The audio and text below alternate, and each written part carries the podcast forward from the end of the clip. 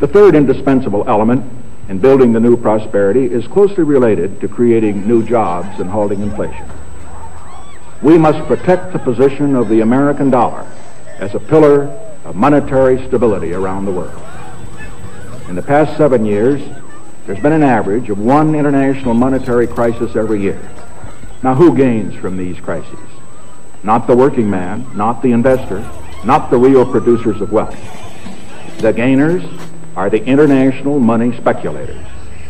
Because they thrive on crises, they help to create them. In recent weeks, the speculators have been waging an all-out war on the American dollar. The strength of a nation's currency is based on the strength of that nation's economy. And the American economy is by far the strongest in the world. Accordingly, I have directed the Secretary of the Treasury to take the action necessary to defend the dollar against the speculators. I have directed Secretary Connally to suspend temporarily the convertibility of the dollar into gold or other reserve assets except in amounts and conditions determined to be in the interest of monetary stability and in the best interest of the United States. A lot of people are critical of Nixon for, for drawing us off the gold standard. What are your thoughts on the state of our currency and, and, Nixon's involvement? Was it really his fault that we came off the gold standard, or was he doing a necessary thing because we overspent in prior administrations? What are your thoughts on Nixon's role? Uh, I think that uh, t- taking us off the gold standard, closing the gold window, is probably his single greatest mistake. You can blame former Texas Governor and Secretary of the Treasury John Connally for that. Connally is the one who convinced Trump, uh, pardon me, uh, convinced Nixon to do it. It was designed to deal with inflation. It was a horrific mistake. Nixon's presidency is certainly not without its blemishes. People who want to work but can't find jobs are part of today's other bad economic news. The unemployment rate soared to 8.2% nationwide last month, and it rose to an even higher figure here in California. In recent years, Congress has passed a number of landmark statutes to improve social and environmental conditions. A statewide jobless rate of 9.3% has jammed local unemployment offices. In terms of people, some 920,000 Californians are now out of work. We must and we will continue progress toward protecting the health and safety of the American people. Locally, the unemployment rate has risen to 8.9% in the Los Angeles Long Beach area. And in the lines today, few people were expressing any optimism. But we must also realize that everything has a price and that consumers eventually pick up the tab. Automotive assembler, and I've worked for General Motors for five years, and I've been unemployed since the 8th of November. Where regulations are essential, they must be efficient. Where they fight inflation, they should be encouraged. I'm a waitress. How long I've been out of work? Since June the 20th of 73. These are leaders of the nationwide youth organization that calls itself SDS, Students for a Democratic Society. It has more than 300 chapters on the college campuses of America. Its national and local leaders in convention here at the Chicago Coliseum, June 1969, take the major credit for the rioting, mob actions, takeovers, and burnings on college and university campuses throughout the nation. Did you ever have a moment of doubt about capitalism and whether greed's a good idea to run on? Well, first of all, tell me, is there some society you know that doesn't run on greed? You think Russia doesn't run on greed? You think China doesn't run on greed? We're going to be on the streets and in every institution in this country from now on. What would you put? We're going to replace capitalism with socialism. What is greed? Of course, none of us are greedy. It's only the other fellow who's greedy. In recognizing a communist, physical appearance counts for nothing. If he openly declares himself to be a communist, we take his word for it. This, the world runs on individuals pursuing their separate interests. The great achievements of civilization have not come from government bureaus. Einstein didn't construct his theory under order from a from a, a bureaucrat. If a person consistently reads and advocates the views expressed in a communist publication, he may be a communist. Henry Ford didn't revolutionize the automobile industry that way. In the only cases in which the masses have escaped from the kind of grinding poverty you're talking about, the only cases in recorded history or where they, where they have had capitalism and largely free trade. If you want to know where the masses are worse, worse off, worst off, it's exactly in the kinds of societies that depart from that. If a person supports organizations which reflect communist teachings, or organizations labeled communist by the Department of Justice, she may be a communist. So that the record of history is absolutely crystal clear that there is no alternative way so far discovered of improving the lot of the ordinary people that can hold a candle to the productive activities that are unleashed by free enterprise. But it seems to reward not virtue as much as ability to manipulate the system. And what does reward virtue? You think the uh, communist commissar rewards virtue? You think a Hitler rewards virtue? You think, excuse me, if you'll pardon me, do you think American presidents reward virtue? If a person defends the activities of communist nations while consistently attacking the domestic and foreign policy of the United States, she may be a communist. Do they choose their appointees on the basis of the virtue of the people appointed or on the basis of their political clout? Is it really true that political self interest is nobler somehow than economic self interest? You know, I think you're taking a lot of things for granted. Just tell me where in the world you find these angels who are going to organize society for us. But I want to say one thing to the American people. I want you to listen to me. I'm going to say this again. I did not have sexual relations with that woman, Miss Lewinsky. I never told anybody to lie, not a single time, never. These allegations are false, and I need to go back to work for the American people. My fellow citizens, at this hour, American and coalition forces are in the early stages of military operations to disarm Iraq, to free its people, and to defend the world from grave danger. 1.7% here, a loss of 37 points or so. Apple shares are just getting hammered this morning. We're down by between 3 and 4.5% generally across these markets. Let's talk about the speed with which we are watching this market deteriorate. We're red everywhere, essentially, down by 4 5%. We're down over 16%. Dow at the same time has fallen about 18%. The stock market is now down 21%. Because we're now down 43%. What in the world is happening on Wall Street? Two year note yields went from 190 to 166 in the blink of an eye. The NASDAQ, everything and more has been completely wiped out. It was the worst day on Wall Street since the crash of 1987. Stop. What? You have any idea what you just did? Come on, we just made the deal of our lifetimes. We should celebrate. You just bet against the American economy. Fuck yeah, we did. Yeah. Fuck yeah. Which means. Oh. Which means, if we're right, if we're right, people lose homes, people lose jobs, people lose retirement savings, people lose pensions. You know what I hate about fucking banking? It reduces people to numbers. Here's a number: every one percent unemployment goes up, forty thousand people die. Did you know that? No. Did you know that? No, I didn't know that. We're just excited. Just don't fucking date it. You've been successful, you don't you didn't get there on your own. You, you didn't get there on your own. I, I'm always struck by people who think, well, it must be because I was just so smart. There are a lot of smart people out there. It must be because I worked harder than everybody else. Let me tell you something. There are a whole bunch of hard-working people out there.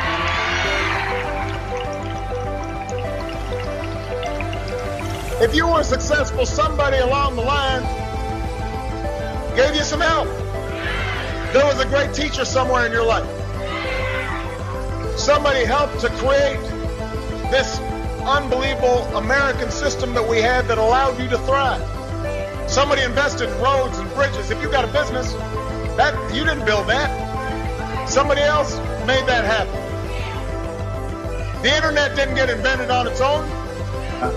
Um, I remember going over convincing our team, or others, to convincing that we should be providing for loan guarantees. And I went over, I guess, the 12th, 13th time to Kiev, and uh, and I was going supposed to announce that there was another billion dollar loan guarantee. And I had gotten a commitment from Poroshenko and from uh, Yatsenyuk that they would take action against the state prosecutor, and they didn't. So they said they had they were walking out to press conference. I said, "No," I said, "I'm not going to. We're not going to give you the billion dollars." They said, "You have no authority. You're not the president." The president said, "I said, call him." I said, "I'm telling you, you're not getting the billion dollars." I said, "You're not getting the billion. I'm going to be leaving here." And I think it was what six hours. I looked. I said, "I'm leaving in six hours. If the prosecutor's not fired, you're not getting the money." Well, son of a bitch, got fired, and they put in place someone who was solid. Right. Like if we look at what's apparently coming out from the from the great Jack Maxey and his leaks about the Hunter Biden laptop, Joe Biden was vice president of the United States of America, there were DoD contracts in, in, in the numbers of tens of millions of dollars going to Metabiota. Mm. One of the largest shareholders of Metabiota, Metabiota was Zlochevsky, who was the chairman of the board of Burisma, which was paying Hunter, who shared a bank account with Biden. So of right. course the Democrats want more tax money because then they can just give out more DoD contracts and get the kickback, right? I mean, why does Joe Biden have six houses or however many houses he has if he's been making $175,000 a year as a senator? In the list that you gave me of the reasons why you're on that board, you did not list the fact that you were the son of the vice President. Of course, president. yeah, no. I, What role do you think that played? I think that it is impossible for me to be on any of the boards that I just mentioned without saying that I'm the son of the Vice President of the United States. If your last name wasn't Biden, do you think you would have been asked to be on the board of Burisma? I don't know. I don't know. Probably not. I, I don't think that there's a lot of things that would have happened in my life that uh, that if my last name wasn't Biden. Do you regret being on the board to begin with? No, I don't regret being on the board. What I regret is not taking into account that there would be a Rudy Giuliani um, and a um, and a president of the United States that would be listening to this this ridiculous conspiracy idea. I don't know what he was doing. I know he was on the board. I found out he was on the board after he was on the board, and that was it. And there's nobody. Well, no you've had a lot of time. Isn't this something you want to get to the bottom of? No, because I trust my son.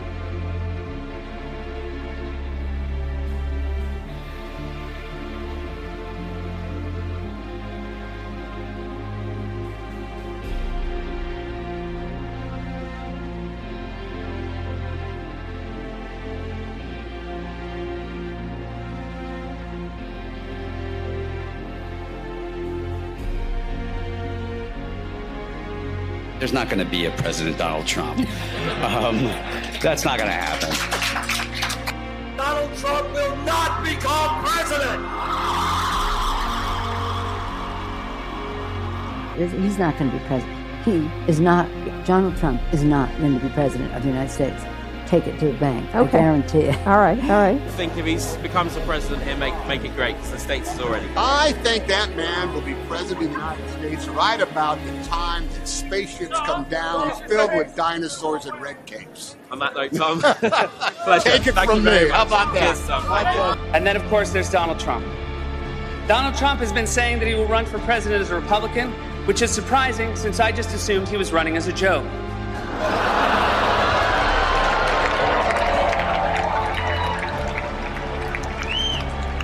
Donald Trump, just last week, he confirmed to the National Review that he is again considering a run in 2016. Do it. D- do it. Look, look at me. Do it. I will personally write you a campaign check now on behalf of this country, which does not want you to be president, but which badly wants you to run. So when you stand and deliver that State of the Union address, in no part of your mind or brain can you imagine Donald Trump standing up one day and delivering a State of the Union address? Well, I can imagine it uh, in a Saturday night skit.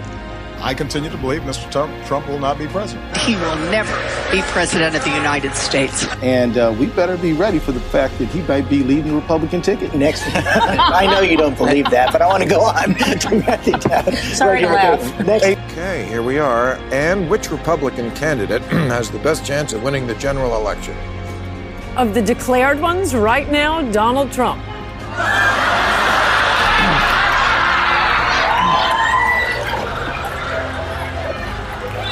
And so, right now, Mr. Trump, to answer your call for political honesty, I just want to say you're not going to be president, all right? It's been fun. It's been great. I love you. But, but, but come on, come on, buddy.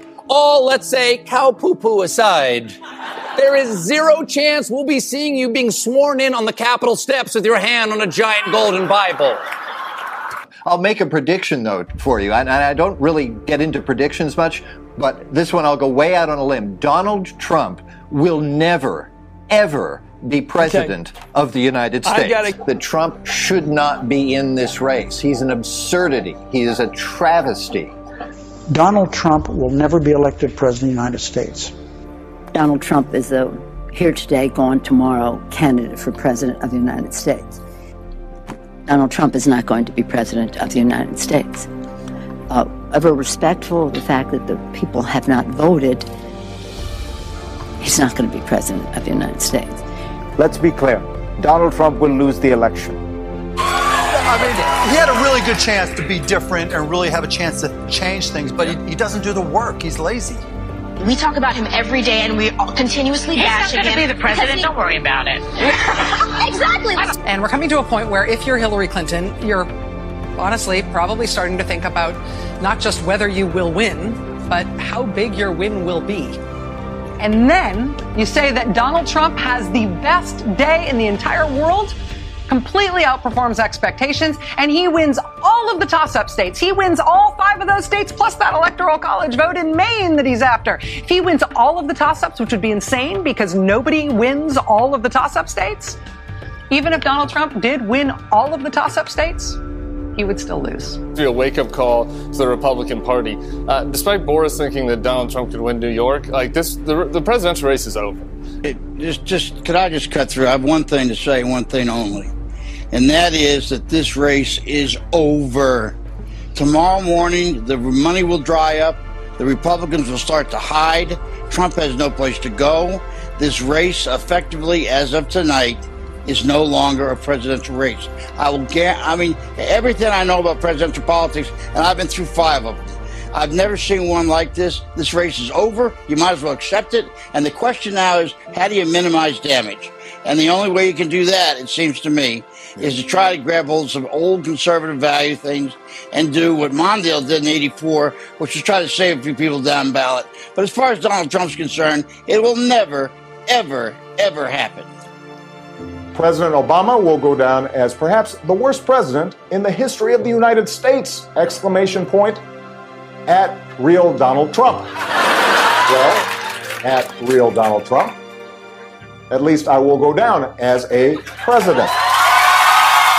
You know, to just be grossly generalistic, you could put half of Trump supporters into what I call the basket of the deplorables. right? The racist, sexist, homophobic, xenophobic, Islamophobic, you name it. What is the dumbest thing an American has ever said to you? As an American, it is my God given right to respond to this. You're so goddamn stupid. Being an American, I know how stupid Americans can be. When I was younger, I lived in Korea. And when I got back stateside, this one guy asked me, in a very thick country accent, Did you live in North Korea or South Korea? So I live in Hawaii, and people vacation here every single day. And I've met some of the stupidest, richest Americans in the world. And this is for anyone who may be taken aback by my comment. I want to be very clear here. I don't really care if you are. I hope you are. For years now, it has been, you know, two and a half years since he officially entered the political arena. For years, I and others have been trying to tell you, the American people, that this man was exhibiting bigoted behavior. I asked him about it a number of times and he denied it but kept up the racist rhetoric and behavior throughout the campaign and now while he's in the White House.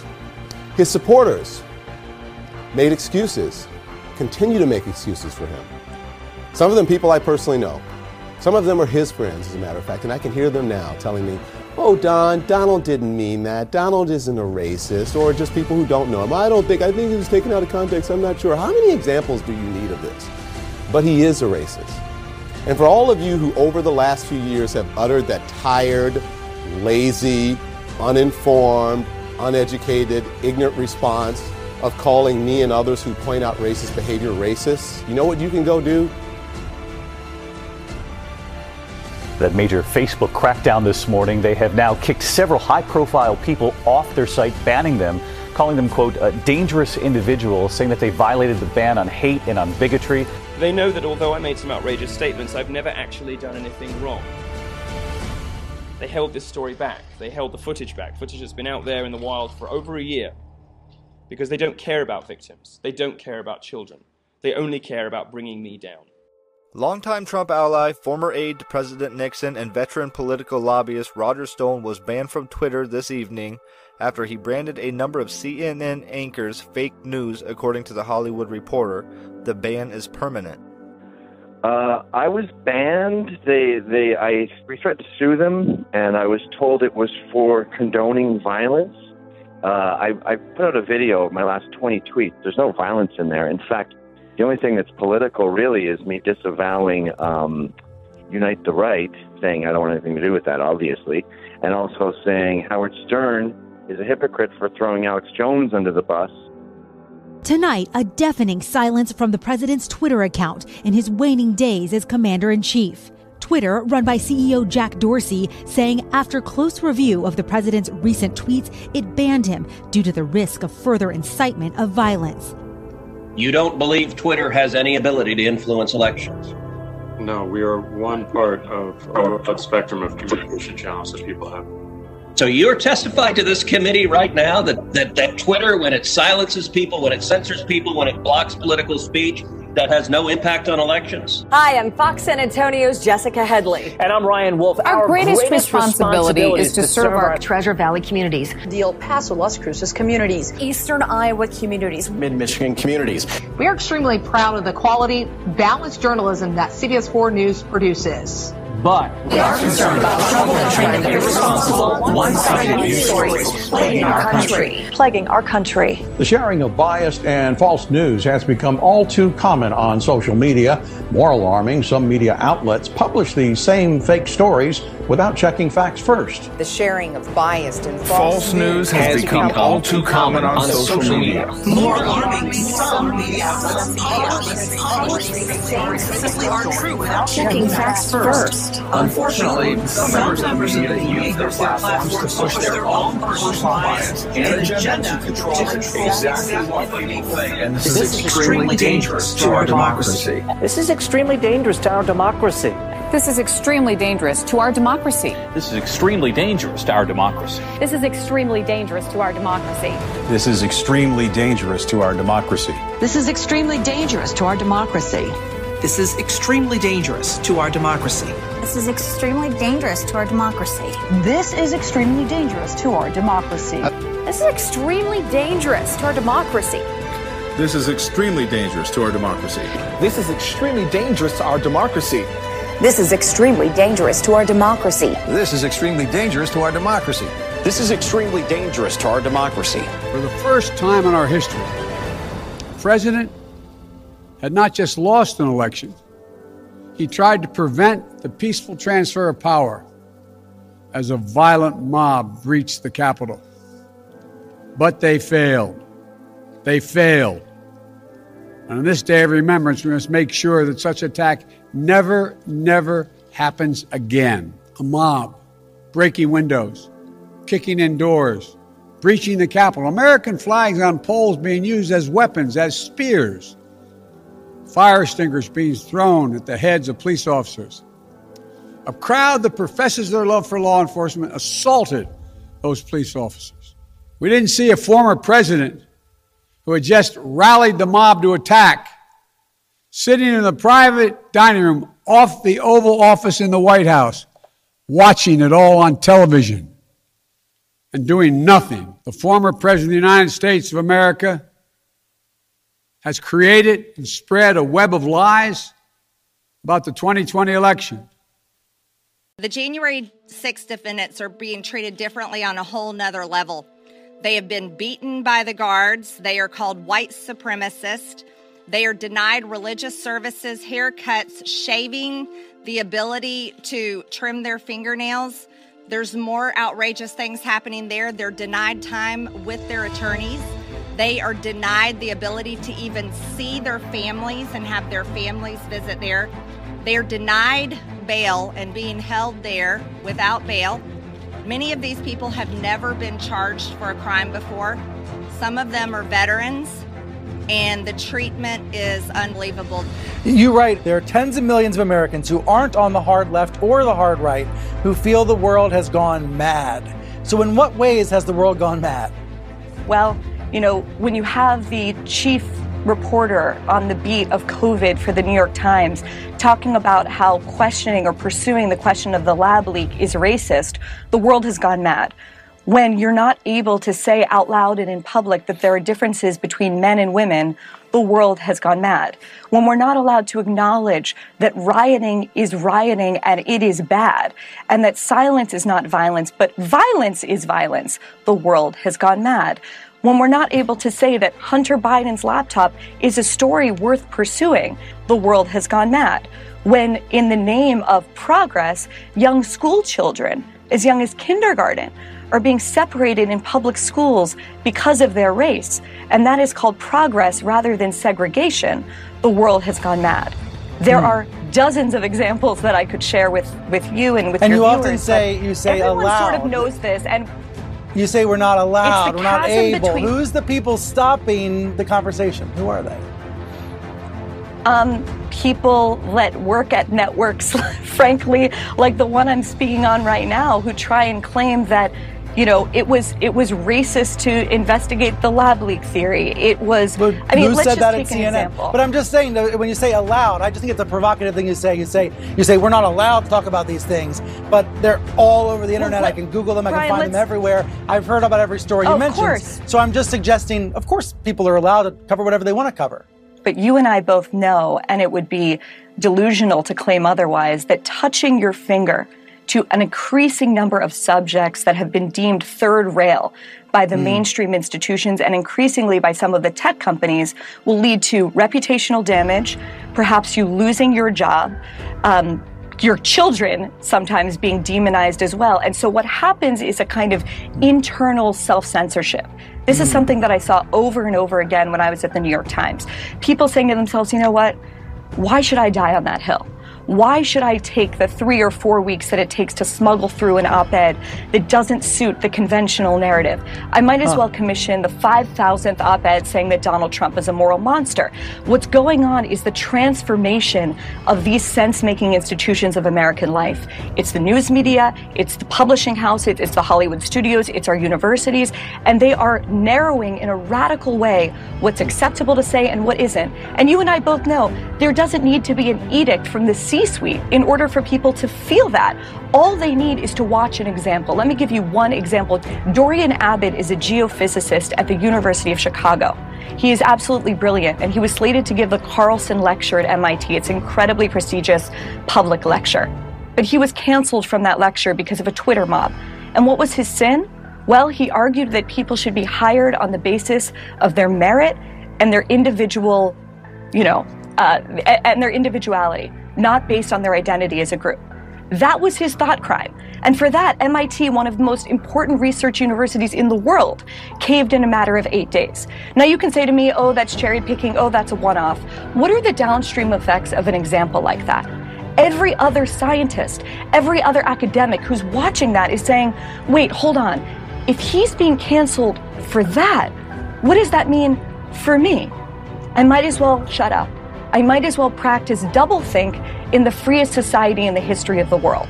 That hmm. is one of the great stories of our time, and that is the hmm. story that's been uncovered largely, not because of disinformation or not because they're lying about it, simply because they're ignoring it. It's disinformation by omission. So That's people know not to touch the, the, stove. You're saying people are learning not to touch the stove, and thus the narrowing of the worldview is happening. So look, this is why I'm a subscriber to Common Sense. I think that these subjects are really, really important, and we need to talk about them openly on TV and address what's happened. The the idea that cancel culture is, you know, is happening but is minor has been a narrative out there in recent weeks. I'm sure you've read some of these stories saying, yeah, okay, yes, there are a, few examples of people being so-called canceled, but it is not a emergency, not a massive situation. You are making the argument that because of self-censorship, cancel culture is pervasive. Is that a fair assessment? Yeah, I would say it's it's extraordinarily pervasive. And what I'm saying and what I find so interesting is that you don't need a strong man and you don't need an edict from the top in order for this to be felt in a very, very, very pervasive way. Mm. All you need is a few of these very potent examples. And then what you need is cowardice at the top of a lot of these organizations. You need people who are unwilling to say no to the small minority of ideological zealots who believe in this, who want to negotiate with it for whatever reason. And as we have learned from the Trump administration, institutions are just people. Institutions are just people. And yeah. so if an institution whose job it is to uphold, let's say, liberalism, broadly defined, decides not to do that anymore, why should it be a surprise then that that institution becomes illiberal? We've just watched what happens in that sense. I, so yeah, I mean that that's what I would ah. say about that. Your point about the leadership is really vital here. When there is a, a, crowd on Twitter or some other social media site complaining, you know, saying you've offended me, you've hurt me, you've been racist, you've been sexist, you've been whatever it is, and then that Twitter mob can sound really loud and really powerful. It's actually still a small number of people, yes. but we do see companies sometimes yes. cave to what sounds like a huge crowd that's actually pretty small. And that is a story that's happened over and over again, and it sounds like you're trying to push back against that. I'm definitely trying to push back against that. One of my ways of pushing back against that is simply starting another party. I right. mean, meaning you can stay in the room and try and you know scream as loud as you as as you, as is possible every single time it happens, or you could say, you know what, I'm going to be my own boss. I'm not going to worry about you know angering a tiny group of people on Twitter and then being subject to you know, a masthead or a boss that doesn't have the spine to stand up to. And we won't ignore what our intelligence agencies have determined to be the most lethal terrorist threat to the homeland today. White supremacy is terrorism. We're not going to ignore that either. My fellow Americans, look, we have to come together to heal the soul of this nation. It was nearly a year ago before her father's funeral when I spoke with Gianna Floyd, George Floyd's young daughter. She's a little tyke, so I was kneeling down and talked to her so I could look her in the eye. She looked at me, she said, My daddy changed the world. Well, after the conviction of George Floyd's murderer, we can see how right she was if, if we have the courage to act a Congress. We've all seen the knee of injustice on the neck of black Americans. Now's our opportunity to make some real progress. The vast majority of men and women wearing a uniform and a badge serve our communities and they serve them honorably. I know them. I know they want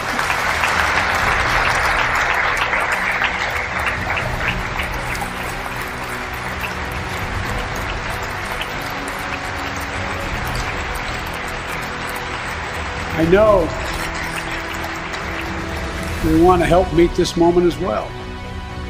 My fellow Americans, we have to come together to rebuild trust between law enforcement and the people they serve, to root out systemic racism in our criminal justice system, and enact police reform in George Floyd's name that passed the House already.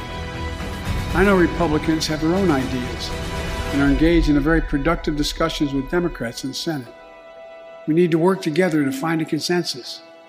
But let's get it done next month, by the first anniversary of George Floyd's death.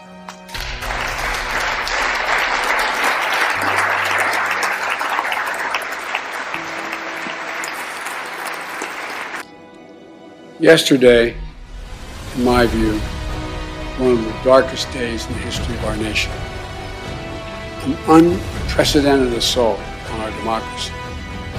An assault literally on the citadel of liberty in the United States Capitol itself. An assault on the rule of law. An assault on the most sacred of American undertakings. Ratifying the will of the people in choosing the leadership of their government. All of us here grieve the loss of life, grieve the desecration of the people's house. But we, what we witnessed yesterday was not dissent, it was not disorder, it was not protest, it was chaos. They weren't protesters. Don't dare call them protesters. They were a riotous mob, insurrectionists, domestic terrorists. It's that basic, it's that simple. And I wish we could say we couldn't see it coming. But that isn't true. We could see it coming. The past four years, we've had a president who's made his contempt for our democracy, our Constitution, the rule of law clear in everything he has done.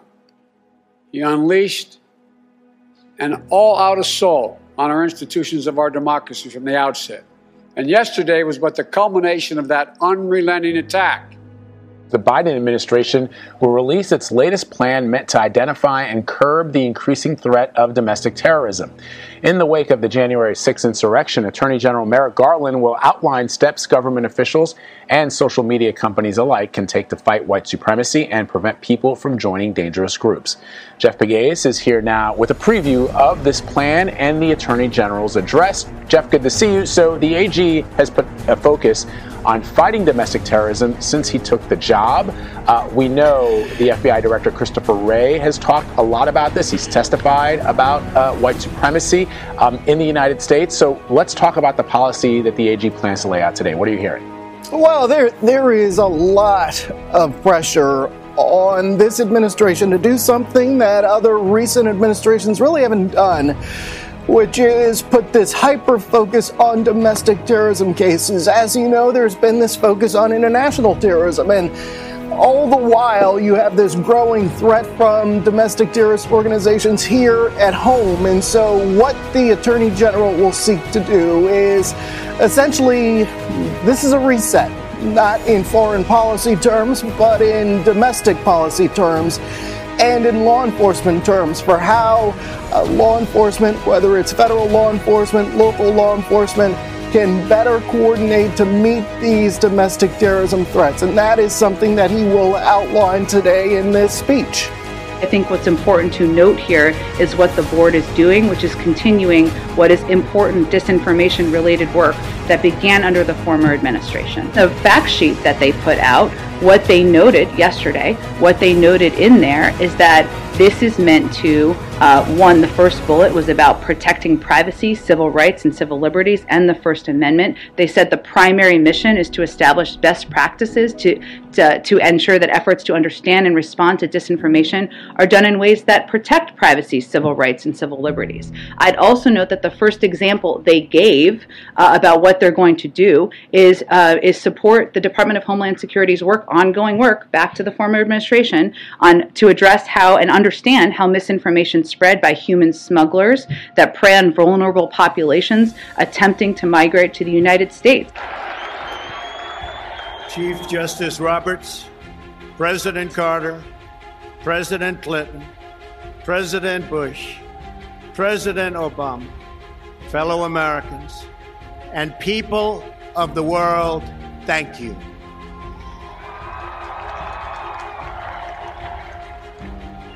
We, the citizens of America, are now joined in a great national effort to rebuild our country and restore its promise for all of our people. Together, we will determine the course of America and the world for many, many years to come. We will face challenges. We will confront hardships but we will get the job done. Every four years, we gather on these steps to carry out the orderly and peaceful transfer of power. And we are grateful to President Obama and First Lady Michelle Obama for their gracious aid throughout this transition. They have been magnificent. Thank you.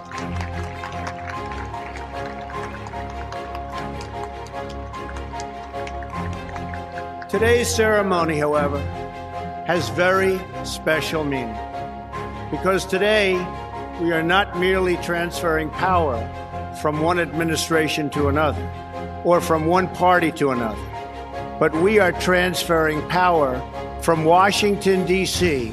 and giving it back to you, the people.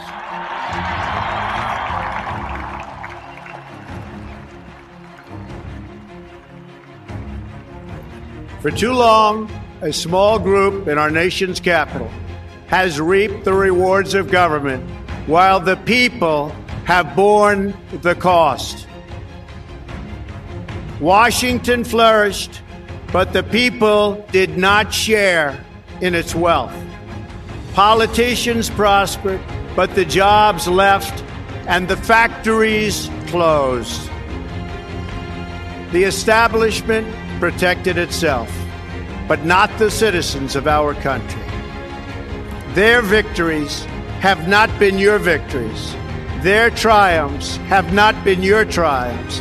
And while they celebrated in our nation's capital, there was little to celebrate for struggling families all across our land.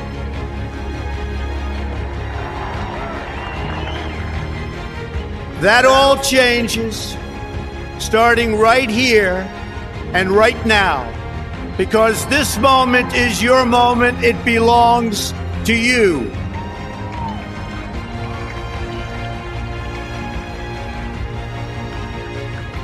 It belongs to everyone gathered here today and everyone watching all across America. This is your day. This is your celebration. And this, the United States of America, is your country.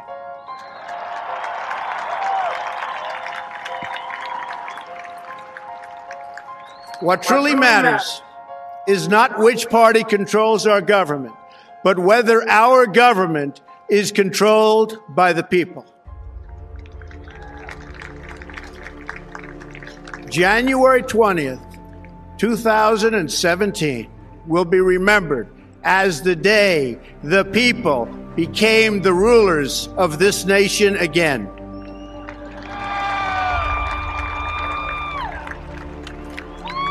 The forgotten men and women of our country will be forgotten no longer. Everyone is listening to you now. You came by the tens of millions to become part of a historic movement, the likes of which the world has never seen before. At the center of this movement is a crucial conviction that a nation exists to serve its citizens. Americans want great schools for their children, safe neighborhoods for their families, and good jobs for themselves. These are just and reasonable demands of righteous people and a righteous public. But for too many of our citizens, a different reality exists. Mothers and children trapped in poverty in our inner cities, rusted out factories scattered like tombstones across the landscape of our nation, an education system flush with cash, but which leaves our young and beautiful students deprived of all knowledge, and the crime and the gangs and the drugs that have stolen too many lives and robbed our country of so much unrealized potential. This American carnage stops right here and stops right now.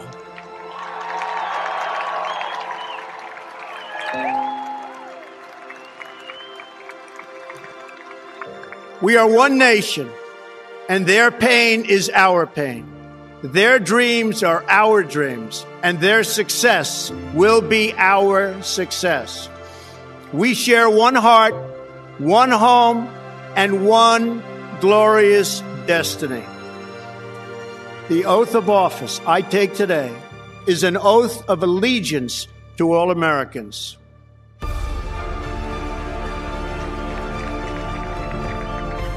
For many decades, we've enriched foreign industry at the expense of American industry, subsidized the armies of other countries while allowing for the very sad depletion of our military. We've defended other nations' borders while refusing to defend our own.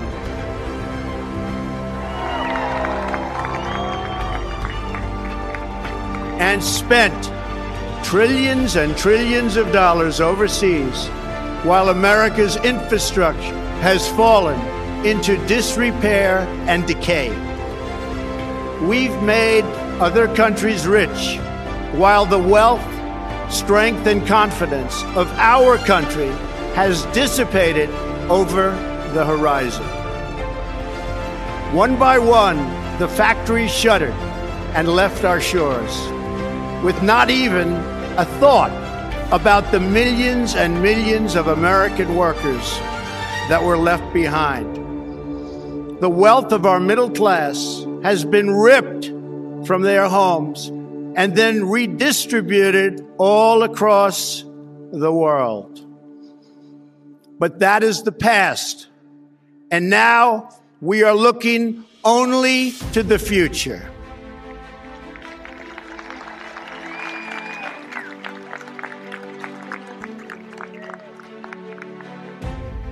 We assembled here today are issuing a new decree to be heard in every city, in every foreign capital, and in every hall of power.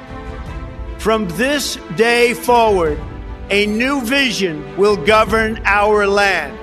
From this day forward, it's going to be only America first. America first.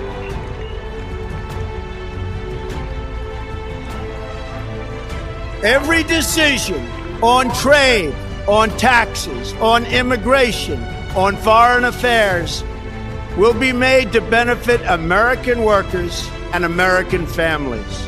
We must protect our borders from the ravages of other countries making our products, stealing our companies, and destroying our jobs.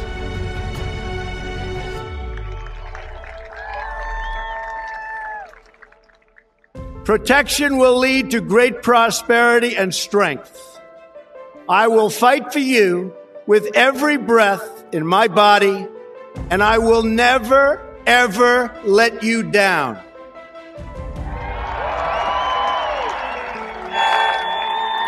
America will start winning again, winning like never before. We will bring back our jobs.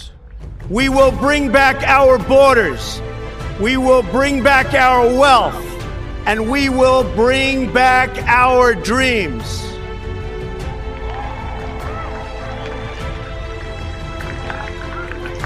We will build new roads and highways and bridges and airports and tunnels and railways all across our wonderful nation.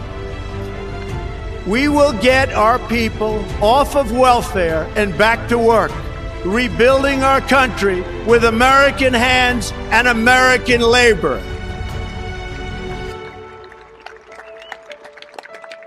We will follow two simple rules buy American and hire American. We will seek friendship and goodwill with the nations of the world, but we do so with the understanding that it is the right of all nations to put their own interests first. We do not seek to impose our way of life on anyone, but rather to let it shine as an example. We will shine for everyone to follow. We will reinforce old alliances and form new ones and unite the civilized world against radical Islamic terrorism, which we will eradicate completely from the face of the earth.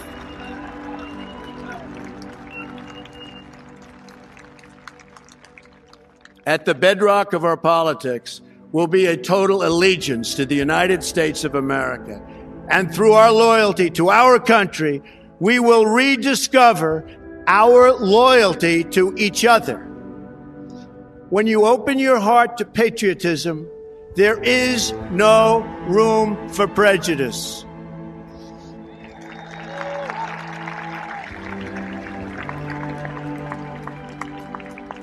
The Bible tells us how good and pleasant it is when God's people live together in unity. We must speak our minds openly, debate our disagreements honestly, but always pursue solidarity. When America is united, America is totally unstoppable.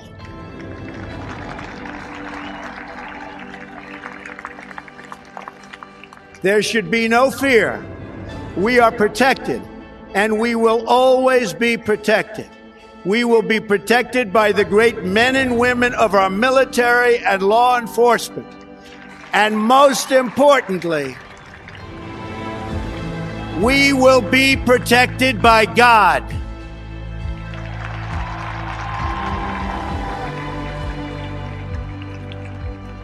Finally, we must think big and dream even bigger. In America, we understand that a nation is only living as long as it is striving. We will no longer accept politicians who are all talk and no action, constantly complaining, but never doing anything about it.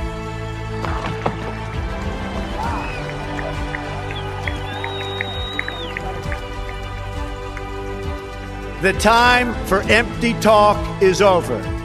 Now arrives the hour of action.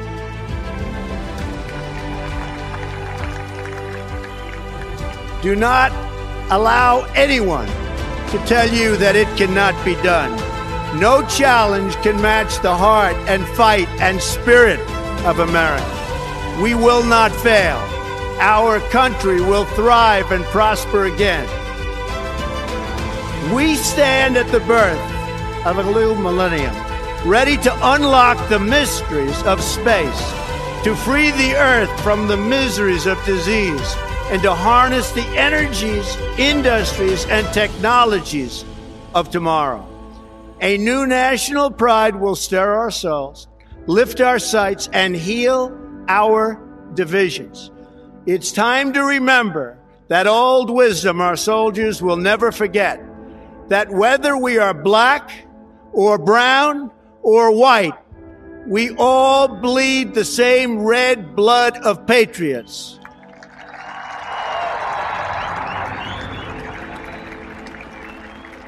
We all enjoy the same glorious freedoms, and we all salute the same great American flag.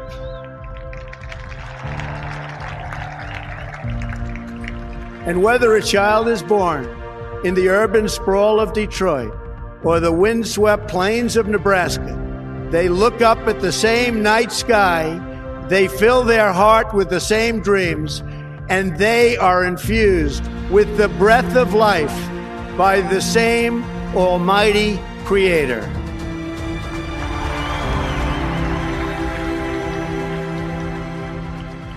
So, to all Americans in every city, near and far, small and large, from mountain to mountain, from ocean to ocean, hear these words You will never be ignored again.